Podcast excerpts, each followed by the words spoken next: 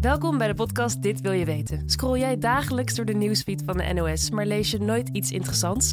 Consumeer je massa's content, maar ben je op zoek naar meer context? Dan is dit de podcast voor jou.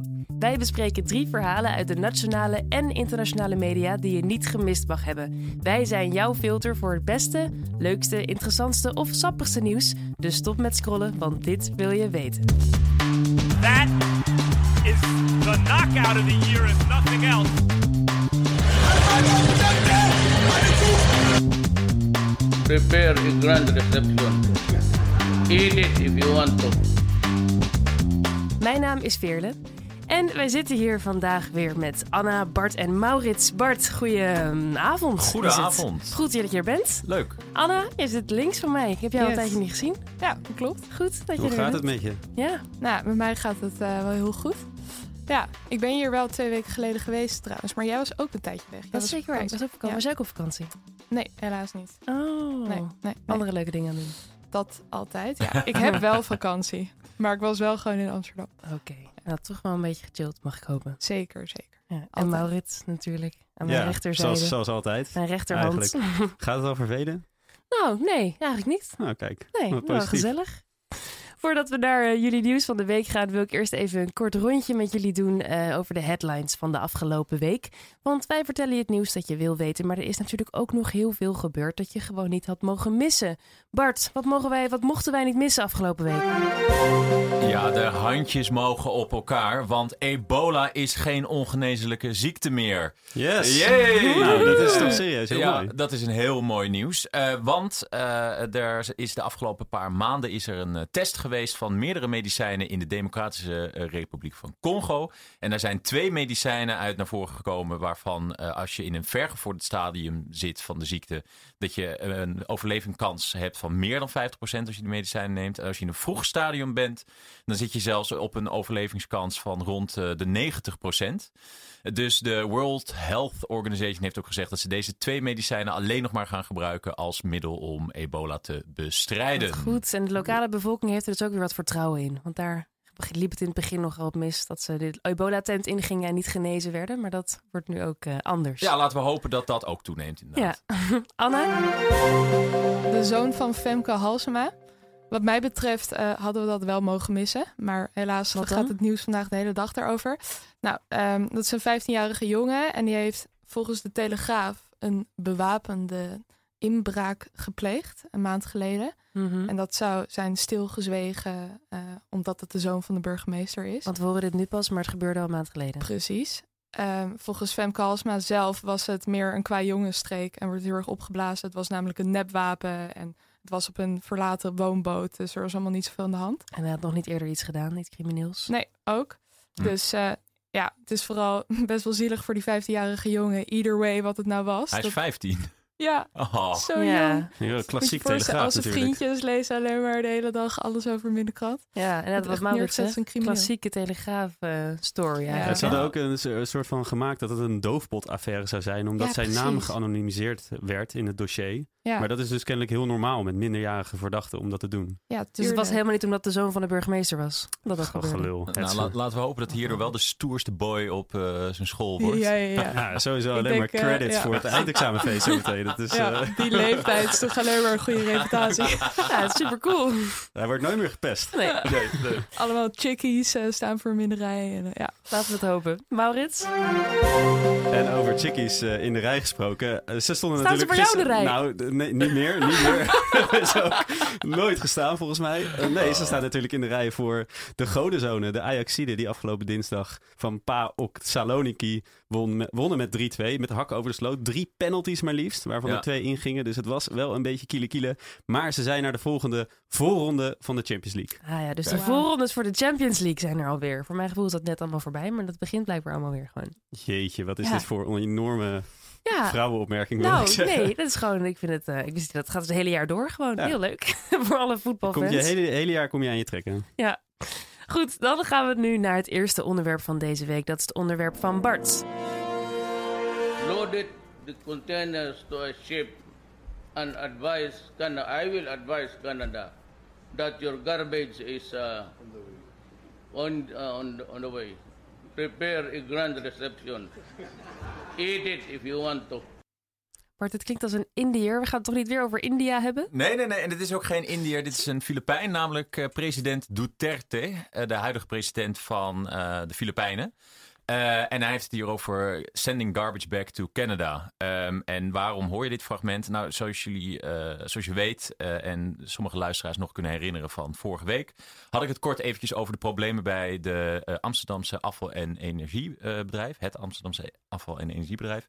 Eh, en ehm, ik ben wat verder gaan graven, zullen we maar zeggen, in die problematiek. En toen kwam ik niet op los een kunnen soort. laten Nee, nee, toen kwam, ik op een soort, en toen kwam ik op een soort wereldproblematiek uit. Wauw.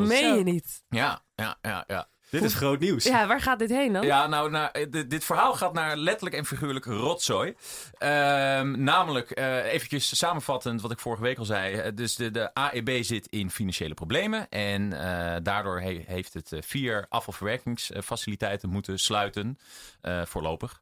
Ehm, en eh, toen ben ik er dus op ingegaan. En wat blijkt, toen, eh, vorige week heeft eh, Nederland besloten om eh, het, eh, een plafond te zetten op eh, de import van afval. En dat triggerde mij eventjes. Ehm, Want wij Ja. importeren afval. ja, 25% van het afval in Nederland is eigenlijk Brits afval. Wat moeten wij daar nou mee? Ja, ja. eh, en dus, hè, dus ik ben verder gaan graven. Waarom eh, eh, dumpen de Britten nou afval bij ons? En wat blijkt, eigenlijk zit al een jaar lang de hele wereld... en voornamelijk de, de, de hele westerse wereld... of afvalproducerende wereld... ehm, met een probleem. Waar moeten ze hun afval kwijt? En dan voornamelijk hun plastic afval. Dus laagwaardig afval ook. Eh, laagwaardig afval, eh, maar ook gewoon mooi gerecycled afval. Wacht even, laagwaardig afval. Is dat plastic afval? Of? Ja, ik denk een moeilijk afbreekbaar afval, Ja, zoiets. ja, ja, dus het plastic is, plastic is gewoon moeilijk afbreekbaar. Eh, dus het, allereerst dan moet je goed scheiden, wil je dat eh, afbreken. Eh, en daar zijn al problemen mee, daar kwam ik ook achter. Eh, maar gewoon überhaupt plastic afval, dat kan de hele wereld eigenlijk eh, kan dat nergens kwijt. En eh, hoe komt dat? Vorig jaar heeft China namelijk gezegd, China nam tot een jaar geleden 50% van het plastic afval op om te recyclen. Verdienden zij daar dan ook aan? Ik bedoel, waarom doet iemand dit? Ja, als grondstof inderdaad. Dat, dat, dat namen ze op als grondstof. En ze hebben vorig jaar gewoon gezegd, we gaan niks meer importeren. Want? Eh, omdat zij eh, vonden dat er toch wel heel vaak slecht gesorteerd afval tussen zat. Dus zat gewoon veel te veel andere zooi tussen het plastic afval. Eh, en toen zat de wereld met een heel groot probleem. Dus toen zijn de afvalschepen, zullen we maar zeggen, de wereld rondgevaren. En toen zijn ze onder andere ook bij de Filipijnen terechtgekomen. De afval is naar Vietnam gegaan, naar Thailand. En ook die landen hebben op een gegeven moment gezegd, we willen het niet meer. En eigenlijk zijn we een jaar lang al, lijkt het erop, eh, al dat netjes gesorteerde, of bijna netjes gesorteerde plastic afval aan het verbranden of eh, gewoon ja, niet aan het recyclen. Heeft dat nou ook te maken met de AEB nu hier? Of is dat... Nou, eh, da- daardoor wordt het probleem dus alleen maar acuter. En de. AEB had wel faciliteiten ook om eh, plastic te recyclen. Nou, dat, dat neemt dus nu nog verder af. Ja. Dus dan zie je opeens, eh, ik zie opeens dat zo'n Groot-Brittannië, ja, die, die zit dan ook opeens weer met een deel van zijn afval dat het niet kwijt kan. En dan zeggen wij in Nederland, nou, kom maar hier. Breng het naar ons, 25% of zo eh, van... eh, Ja, ja, dus wij hebben wel de faciliteiten ervoor. Maar toch ook niet helemaal, want de AEB ook niet. Nee, nee. En, Dus- en, en de grap is, hè, dus, dus de, de, de, de, eh, het aanbod van plastic afval is veel hoger dan de vraag. En eh, nu is het natuurlijk wel zo, de, hè, de aanbod zo hoog, nou, dan- dan, zullen er wel meer bedrijven komen om het te recyclen. Dat is ook wel zo, maar de voorspelling is dat, we, dat dat niet het gaat bijbenen. Dus dat we wat, ook, wat, eh, wat, wat gaat er gebeuren? Ja, nou ja, wat er dus nu gebeurt, dat is dus eh, eh, veel afval wordt verbrand. Vaak wordt er afval geïmporteerd en zeggen landen of bedrijven zeggen van ja, nee, nee, nee, kom maar, ik neem het wel op. En dan eigenlijk alles wat ze niet van een hoog genoeg kwaliteit vinden, verbranden ze of, of, of wordt gewoon gedumpt. Ehm, en dat is eh, nogal problematisch natuurlijk. Dus moeten we meer gaan recyclen? Nou ja, nu kom je dus bij de vraag van ja, moeten we nog wel recyclen? Ja, Hoe als het toch uiteindelijk oplossen? verbrand wordt of in de zee wordt gedumpt, dan kun je net zo goed gewoon bij je restafval eh, doen. Lijkt me. Ja, de- het komt nu, lijkt erop dat het in ieder geval overgrote deel komt op één grote hoop terecht. Nu moeten we wel toegeven dat Nederland best, we zijn in Nederland best goed met sche- eh, scheiden. Dus wij kunnen dat plastic afval nog wel kwijt bij de faciliteiten die met hoogwaardig gescheiden afval eh, eh, eh, weer goede producten maken.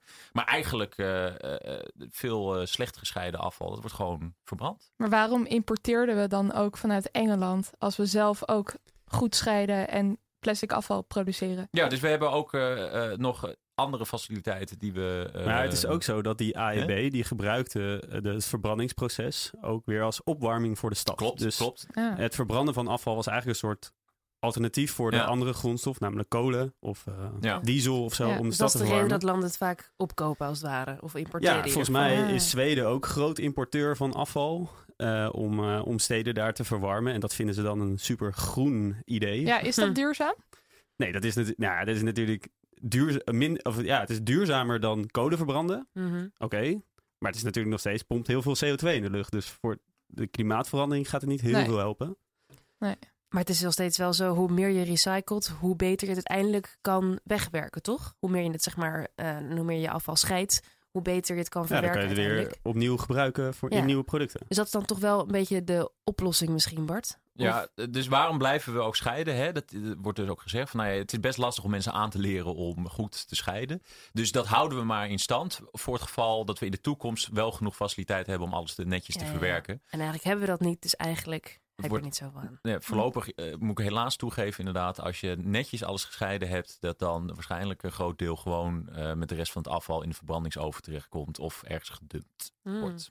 Ja. Godver, ik ben echt een maand geleden of zo begonnen met afval scheiden. En nu eh, wordt Allemaal dat voor niks geweest. eh, Maar geldt dat dan alleen maar voor het scheiden van plastic? Of papier Ja, en want- glas? Nee, want eh, eh, eh, er zijn, afval heeft verschillende waarden, zullen we maar zeggen. hè. Dus metalen bijvoorbeeld, die, die zijn vaak heel erg waardevol. Mhm. Dus die, dat wordt allemaal wel her, hergebruikt. Volgens mij papier geldt het ook voor. Glas weet ik niet. Hm. Maar glas kan je wel hè, één op één weer in een nieuwe fles stoppen. Maar voornamelijk plastic inderdaad. Ook omdat er gewoon zo gigantisch veel van is. Ja. Is Mm. gewoon heel problematisch. Ja. Ja, ik denk dus wel dat dit nu eindelijk een beetje aangekaart wordt. Dat dit ook wel de productie van plastic zal verminderen, mag ik hopen. Ja, maar er zijn toch ook wel nieuwe regels voor. Volgens mij, ik weet niet wanneer, 2020 of zo, mogen we geen plastic rietjes en wattenstaafjes. Mm, klopt. en al Dat is bij de. EU, eh, door de EU bepaald. Ja. Ja. Ja. Dus, eh, Dat- eigenlijk is dat de enige oplossing. Gewoon minder minder plastic, plastic. produceren. Ja. want nog even een laatste treurig feitje. We hebben het al heel veel over de plastic soep. Het lijkt erop dat de plastic soep eigenlijk allemaal, of voor een groot deel, slecht gerecycled plastic was. Dus met de goede bedoelingen geprobeerd te, eh, te recyclen. Maar omdat er niet genoeg capaciteit was of omdat het niet goed gesorteerd was, is het dan toch gedumpt en dan in de oceaan terechtgekomen. Dus dat is eerst verzameld en toen door China Ja. weer in de zee gedumpt. Ja, ja. Een heel treurig verhaal dit, Bart. Ja, maar ik Ja. vond het wel eh, een eh, belangrijke, of het it blew my mind. Dus ik vond het Ja. wel eh, belangrijk om te delen. Dus minder plastic gebruiken Ja, allemaal. dat is eigenlijk gewoon de belangrijkste oplossing. gewoon alternatieven. Heel goed. We gaan naar het volgende onderwerp. Dat is het onderwerp van Anna. That is the knockout of the year, if nothing else. A sensational, shocking. De knockout of the year. Anna, wat Ja. horen wij? Ja, nou, ik weet niet welke wedstrijd dit was, maar ehm, de echte knockout of the year is misschien wel die vorige maand eh, heeft plaatsgevonden. Ehm, de Russische bokser Maxim Dadashev is vorige maand overleden eh, aan hersenletsel na een bokswedstrijd, ehm, waarin hij gewoon veel te veel klappen heeft moeten incasseren. En die wedstrijd is super laat pas stopgezet, terwijl ze best wel vroeg al konden zien dat hij hersenletsel had. Mhm. Ehm, En het- overlegde ook met zijn trainer, toch? In het ja, ja, hij had echt discussies met zijn trainer. Want zijn trainer zag het al aankomen dat het misging. En die wilde hem eruit halen. En hij wilde doorgaan. Zoals alle topsporters altijd fanatiek kunnen zijn. Ehm, en hij is ook niet de enige. Want blijkbaar eh, gebeurt het gemiddeld tien keer per jaar dat boksers overlijden. Omdat de wedstrijd gewoon te heftig is geweest aan hersenletsel. Maar hoe kan dat dan? Eh, Is er niet een soort arts bij of is er niet een soort medisch team naast die Nou het in de gaten houdt? Ja, er zijn wel dokters altijd aanwezig, maar eh, die zijn deel van het team waar de bokser eh, deel van is. En uiteindelijk heeft de trainer het laatste woord. En eh, die maakt natuurlijk ook wel eh, met overleg met artsen, maakt uiteindelijk het besluit of een bokser door moet gaan of niet. Maar wacht even, je zei net dat deze bokser, deze Rus, die wilde Ja. zelf door, terwijl zijn trainer tegen hem zei je moet stoppen. Ja, ja, ja. Dus eigenlijk heeft, heeft de trainer helemaal niet het laatste woord. Eh, nee, nou ja, uiteindelijk heeft de trainer de wedstrijd stopgelegd. Dus uiteindelijk heeft hij het laatste woord gehad. Maar ja, er waren gewoon discussies Het gaande. laatste en- woord was een beetje te laat. Ja, het was zeker te laat. En ehm, ja, kijk, die trainer heeft misschien het laatste woord. Alleen de trainer en de bokser zitten natuurlijk ook in hetzelfde team. Dus Ja. eh, het is altijd een kwestie van overleggen en, en inschatten. Maar, het is ook zijn eigen verantwoordelijkheid dus. van als- de bokser. Nou ja, de bokser. nou Zo ja, klinkt het nu. ja, precies. Dat zou je inderdaad kunnen beargumenteren. Ehm, maar goed, we kunnen ons ook vra- afvragen als dit echt vaak gebeurt. En tien keer per jaar, ik vind het best wel veel. Mhm. Moeten we dan niet ook nadenken of we niet gewoon een strenge regelgeving moeten hebben over wanneer je een wedstrijd stil moet leggen. Eh, Mhm. ja, we moeten gewoon eerder ingrijpen. Ja, want nu is het dus met ook een enorme sport van eer natuurlijk. Ik bedoel, Ja. als, als bokser is het hele idee dat je je niet laat verslaan en dat je door blijft gaan. Nee, precies. Dus ik denk dat als je het aan boksers en trainers eh, overhoudt, dat er dan nooit op tijd gestopt gaat worden. Want boksers die hebben inderdaad hun eer. Eh, trainers, ook bij die grote wedstrijden, die wereldkampioenschappen, zijn er enorm veel commerciële belangen die meespelen. Het schijnt ook zo te zijn dat in een bokswedstrijd ehm, het echt heel snel om kan slaan wie aan de winnende hand is. Mhm. Dus als iemand echt aan het verliezen is, dan kan met één goede klap kan het al helemaal omdraaien. Dus ja, het is gewoon heel moeilijk voor Om het zomaar mensen, stil te leggen. ja, met partijdige mensen, om daar een, een goed besluit over te maken. Dus zou er eigenlijk een objectieve jury moeten zijn, wat mij betreft. Mhm. Het is wel Die, eh, misschien interessant om een parallel te trekken met andere sporten. In Ja. voetbal is daar ook lang discussie over geweest. Klopt. En daar hebben ze nu wel de regel dat als er hoofdblessure is, eh, Mhm. en dat gebeurt ook wel vrij regelmatig, dat het de scheidsrechter ook meteen het spel moet stilleggen. Ja, Ongeacht wat er aan de hand is of zo, wat er verder in het spel gebeurt. Ja. En ook met wielrennen, dat is, ja, die, we ke- iedereen die een beetje wielrennen kijkt, die weet dat ze helmen dragen. Maar dat was tot zeg maar 15 jaar geleden helemaal niet gewoon. Mhm. Mhm. En omdat er dus een paar ongelukken zijn gebeurd, hebben ze dat nu verplicht. Ja, ik ben zelf een beetje verbaasd dat dit zo nog vrijgelaten wordt. Want er zijn natuurlijk genoeg sporten waarbij het aan banden gelegd wordt. En ja. Zelfs nou, bij voetbal en koppen is het al heel erg lang eh, onderwerp van discussie. Mhm. Waarom is het dan in die bokswereld zo moeilijk en pas zo laat aan de orde? Wat, Ja. wat is het probleem? Het is heel ingewikkeld om, om eh, dit aan banden te leggen. Omdat alle potentiële oplossingen, er zitten heel veel haken en ogen aan. Bijvoorbeeld een helm dragen. Dat is bij boksen werkt dat eigenlijk averechts. Omdat door een helm beschermt eigenlijk een bokser alleen tegen oppervlakkig letsel. Mhm. En het eh, echte diepere letsel, ehm, daar beschermt een helm niet tegen. Want dat gaat er juist om als een bokser een hoek, hoeksslag krijgt Ja. dan draait zijn hoofd heel snel. Waardoor eh, de binnenste witte massa van zijn hersens minder snel meedraait dan de buitenste. Mhm. En dat veroorzaakt dat letsel. Ja. Daar beschermt een helm niet tegen, maar wel tegen het oppervlakkige letsel. Waardoor een bokser langer denkt dat hij door kan gaan met een helm. ja. En dus meer heftige klappen incasseert. Dus dat werkt averechts. Dus het wordt alleen maar erger. Ja, sterker, Ehm. sterker nog, hè, dus handschoenen. ja. Eh, sinds de introductie van handschoenen is ook meer letsel ontstaan. Doordat toen er nog geen handschoenen waren, toen hè, was het dus blote, met je blote vuisten. Maar dan kon je niet zo hard slaan, want dan brak je namelijk je hand. En nu met die handschoenen kan je veel harder Ja, ja, meppen. ja. En zijn er ook volgens mij meer doden. is meer Ja. eh, dodelijk eh, hoofdletsel in ieder geval. Ja, dat is wel echt ironisch. Ja, dat is echt ironisch. En eh, ook het, het stilleggen van een wedstrijd is ook erg lastig in de bokswereld. Eh, bijvoorbeeld in American football was een beetje hetzelfde probleem een tijd geleden. Uiteindelijk hebben ze daar toen eh, de regel ingesteld dat zodra een speler symptomen van hersenletsel vertoont, dus bijvoorbeeld dat hij een beetje dizzy overkomt of niet eh, snel meer kan bewegen, wordt de wedstrijd gewoon even een minuutje stilgelegd. Mhm. Het zo gebeurt, kan de arts binnen een minuut wat simpele testjes doen en eh, aan de hand daarvan objectief beoordelen of het verantwoord is om door te gaan. Of Zou niet. het toch perfect zijn voor boksen? Ja, zou je denken. Alleen het hele, hele boksport valt dan uit elkaar. Eh, zeg maar, een bokswedstrijd gaat erom. eh, je gaat eigenlijk door. Nou, je hebt een bepaald aantal rondes. Maar als één speler niet meer verder kan, dan heeft de ander gewonnen. Ehm, dus je bent aan het boksen. En als je niet verder kan, dan krijg je een pauze van acht eh, seconden. En als je in die acht seconden weer kan opstaan en zo, nou, dan ga je weer door. En na drie keer acht seconden, als het dan niet meer lukt, dan heb je dus verloren. En- Oftewel, als je hem dus een minuut stil legt, dan valt het hele spel uit elkaar. Ja, er klopt Ja. dan gewoon. Het kan gewoon niet bij boksen. Toch Dus denk ik wel dat het hetzelfde is als met wielrennen. Wat Maurits zei en ook met skiën. Ik bedoel, we skiën nu ook allemaal met een helm. Deden we vroeger ook niet. Ja. Waarschijnlijk over tien jaar verklaren ze ons echt voor gek... dat we deze vechtsport zo lang zo eh, ongereguleerd door hebben laten gaan. Nou ja, laten we het hopen Ja. dat er inderdaad iets gaat veranderen. Heeft een van jullie wel zoiets gedaan? Gebokst, een vechtsport?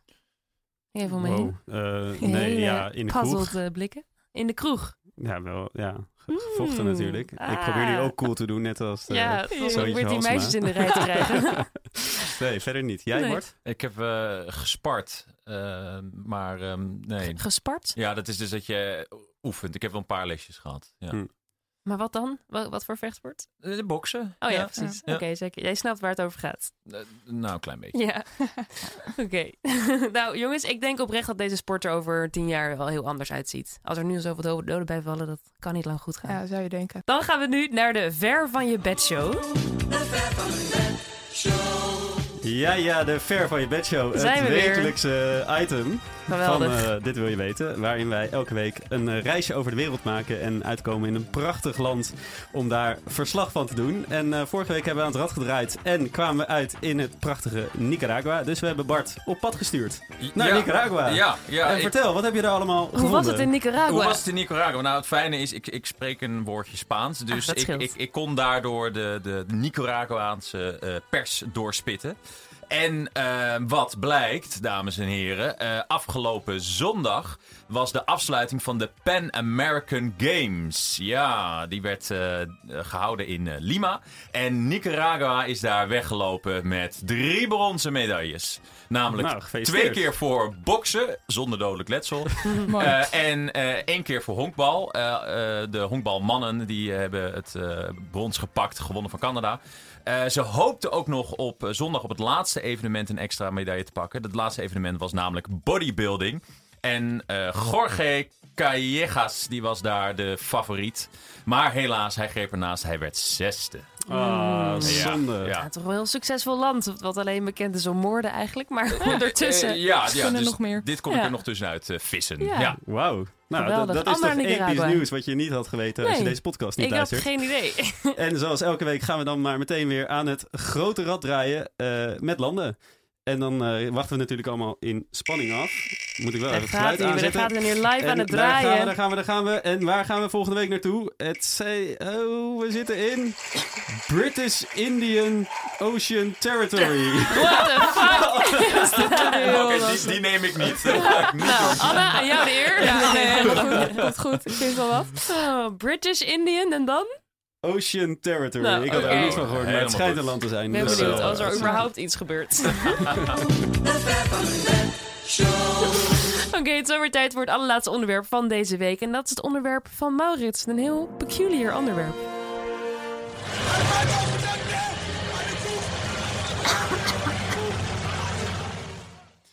Ja, je hoort het, was dat? je hoort het misschien niet al te goed. Maar dit was eh, eh, een beetje in navolging van... eh, de headline van deze week was ook weer een fragment uit de arena. Een paar jaar geleden toen Marco van Basten daar nog trainde... werd hij door een supporter uitgemaakt voor pannenkoek. En dan denk je natuurlijk, oké, lekker boeien. Eh, maar pannenkoek was eh, groot in het nieuws deze week. Hmm. En niet zomaar, want eh, ik heb eigenlijk een beetje een, een openingsvraag voor jullie. Is een pannenkoek... Dat is een filosofische vraag trouwens. Hm, Nou, Anne. Is een pannenkoek een koek? Of niet? Anne. Nou ja, ik denk sowieso dat dat ervan afhangt hoe je koek definieert. Ja, oké, dankjewel mevrouw de Ja. filosoof. nou ja, dat is wel gewoon eh, een relevante vraag, denk ik. Ehm, Oké, Eerst- en, wat- en, en Bart? Ja, eh, impuls. Eh, Is ja. het een koek of niet? Nou, ik vind het geen koek, maar ik zou niet weten wat het anders is eigenlijk. Nou ja, een pannenkoek. Een pannenkoek. ja, het is oké. Nou ja, dit is dus eh, niet zomaar een vraag. hè, die, die we, oh, Oh, sorry. Heb je de definitie inmiddels al gevonden? Nee, maar in het Engels is het pancake. Dus dan is het een cake en geen koek. wauw. Dus het Maar zou eerder een cake zijn dan een ja, koek. misschien Mindblown. Maar goed, dit Maar is goed, dus eh, niet zomaar eh, gaan we dit bespreken. Want dit was afgelopen week in het nieuws. Omdat er daadwerkelijk een gerechtelijk proces over is gevoerd. Of een pannenkoek een koek is. Ik zal ook even uitleggen waarom dat Wat boeit is. dat nou? Ja, precies. Wat boeit dat nou? Eh, dat is een goede vraag. Ehm, het moeten we even beginnen bij een Nederlandse wet. Die stelt dat iedere bedrijfstak in Nederland, dus dan heb je het over de bouw en de overheid en weet ik veel wat, die Mhm. moet volgens de wet een pensioenfonds hebben. Ehm, dus dat is een soort eh, clubje dat eh, de pensioenen beheert van iedereen die in die sector werkt. Dus ieder bedrijfstak heeft zijn eigen pensioenfonds. Ehm, en nu is er een bedrijfstak zoetwaren in Nederland. En daar vallen dan- dan koekjesbakkers, snoepjesmakers en ijsverkopers onder. Ehm, maar de vraag was eigenlijk, vallen pannenkoekenbakkers daar dan ook onder? Ah. Maar de, de aanleiding was... Nou ja, de aanleiding was dat er een pensioenfonds, het pensioenfonds Zoetwaren, Mm. een eh, pannenkoekbedrijf voor de rechter had gedaagd. Want die, die pannen, dat pannen- pannenkoekenbedrijf beheerde zijn pensioenen, liet zijn pensioenen beheren door Egon. En zat dus niet bij het pensioenfonds Zoetwaren. En pensioenfonds Zoetwaren zei, ja, maar hallo, jullie moeten wel bij ons zitten. En wij krijgen nog 8,5 miljoen euro aan premiegeld van jullie voor de afgelopen jaren dat jullie er niet bij zaten. Dus de rechter die heeft dat eh, zo geanalyseerd. En uiteindelijk kwam dat proces dus neer op de vraag... Val, valt de pannenkoekenbranche onder de koekbranche... en valt dus pannenkoek onder koek? What the fuck? Dus dat Ja. pensioenfonds van, van de zoetware dingen... heeft een pannenkoekenbedrijf aangeklaagd... omdat het niet in de goede tak van pensioenen zou zitten. Precies. Oké. Voor een En pannenkoek dus- van 8 Lijkt me miljoen. ook een hele leuke Moet je rechtszaak. Had ik voorstellen- echt bij willen zijn. Nou ja, moet je je voorstellen dat je dus rechter bent... en dat je allemaal hele moeilijke zaken doet... en criminaliteit en zo, weet ik veel, allemaal wat je allemaal doet. Ja. En dan krijg je op een dag deze zaak voor je. En dan, dan moet je inderdaad, zoals Anna zei, gaan onderzoeken... wat is de definitie van koek? Ja, en staat hij wel vast? Ja, die Ja. grijp je toch juist aan. je Ik zou niet- echt dolblij zijn Ja, als het is, rechter. het is wel leuk. Ja, Ik eindelijk zou een proeverij eisen ook. Ja. Eh, ja. Nou ja, ze hebben, dus, ze hebben dus verschillende dingen gedaan. Eh, de pannenkoekenproducent die heeft een, eh, een groot onderzoek gedaan onder Nederlanders... waaruit bleek dat 84% van de Nederlanders de pannenkoek niet als koek zien. Nou, zie? Belangrijk. Hey. Maar als wat dan wel? Is dat ook... Nee, Ja. dat is, dat is verder niet gevraagd. Dus het is een heel Ze dubieus moeten toch onderzoek. ergens onder van. Ja. Daarnaast was er zelfs een bakkerijwetenschapper, eh, genaamd Gort, vond ik wel grappig, uitgenodigd om tekst en uitleg te geven. Ehm, die stelde dat de koek eh, in Nederland duidt op een specifiek product bestaande uit een mengsel van roggebloem en honing met de mogelijkheid van allerlei specifieke toevoegingen zoals kandij, gember, gedroogde vruchten enzovoort. Roggebloem, oké. Eh, maar Voor allemaal nieuwe dingen hier. Dus de bakkerijspecialist die zei, nee, eh, is ook geen koek. Nee. Ehm, De bakkerijspecialist. Jongen, jongen, jongen. Maar goed, eh, uiteindelijk heeft de rechter eh, beslist. eh, en nu zijn hier natuurlijk allemaal vol in spanning. Wat heeft de rechter beslist? Dat het inderdaad geen koek is. Nou, Ach, wat fijn. Maar ik Wat mooi, gewonnen een pannenkoekenbedrijf? Het, het argument vond ik wel. Vond ik, de argument vond ik wel echt, echt, echt prachtig. Eh, de rechter schreef namelijk in zijn vonnis: Koek is geen maaltijd, maar een lekkernij die wordt gegeten als tussendoortje of bij het ontbijt. Een koek is stevig, een droog product. Koek wordt gemaakt van deeg, bestaande uit bloem en stroop of honing en wordt gebakken in de oven. Pannenkoeken en poffertjes, daar ging het trouwens ook om, zijn juist zachte producten. En voldoen daar allemaal niet aan. Dat zijn echte maaltijden. Ja, dus als je een ja. zacht koekje hebt, dan is het eigenlijk ook geen koekje En meer. bovendien is het pannenkoek van Eigenlijk ook meel maar, maar Maurits, heeft de rechter wel bepaald wat een pannenkoek nu wel Nee, is? tuurlijk niet. Oh, Dat maar daar hoeft nee, nog nog steeds Nog steeds in dubio. Zo weet je vanaf nu helemaal niet meer wat je aan het eten bent als je is een geweldig eet. zomervakantie nieuws in Nederland. Ik vind het echt top. Het is toch, ja, ik vind het heerlijk. Dan zijn we hiermee alweer aangekomen bij, ja, dat is echt waar, bij de afsluiting van deze week.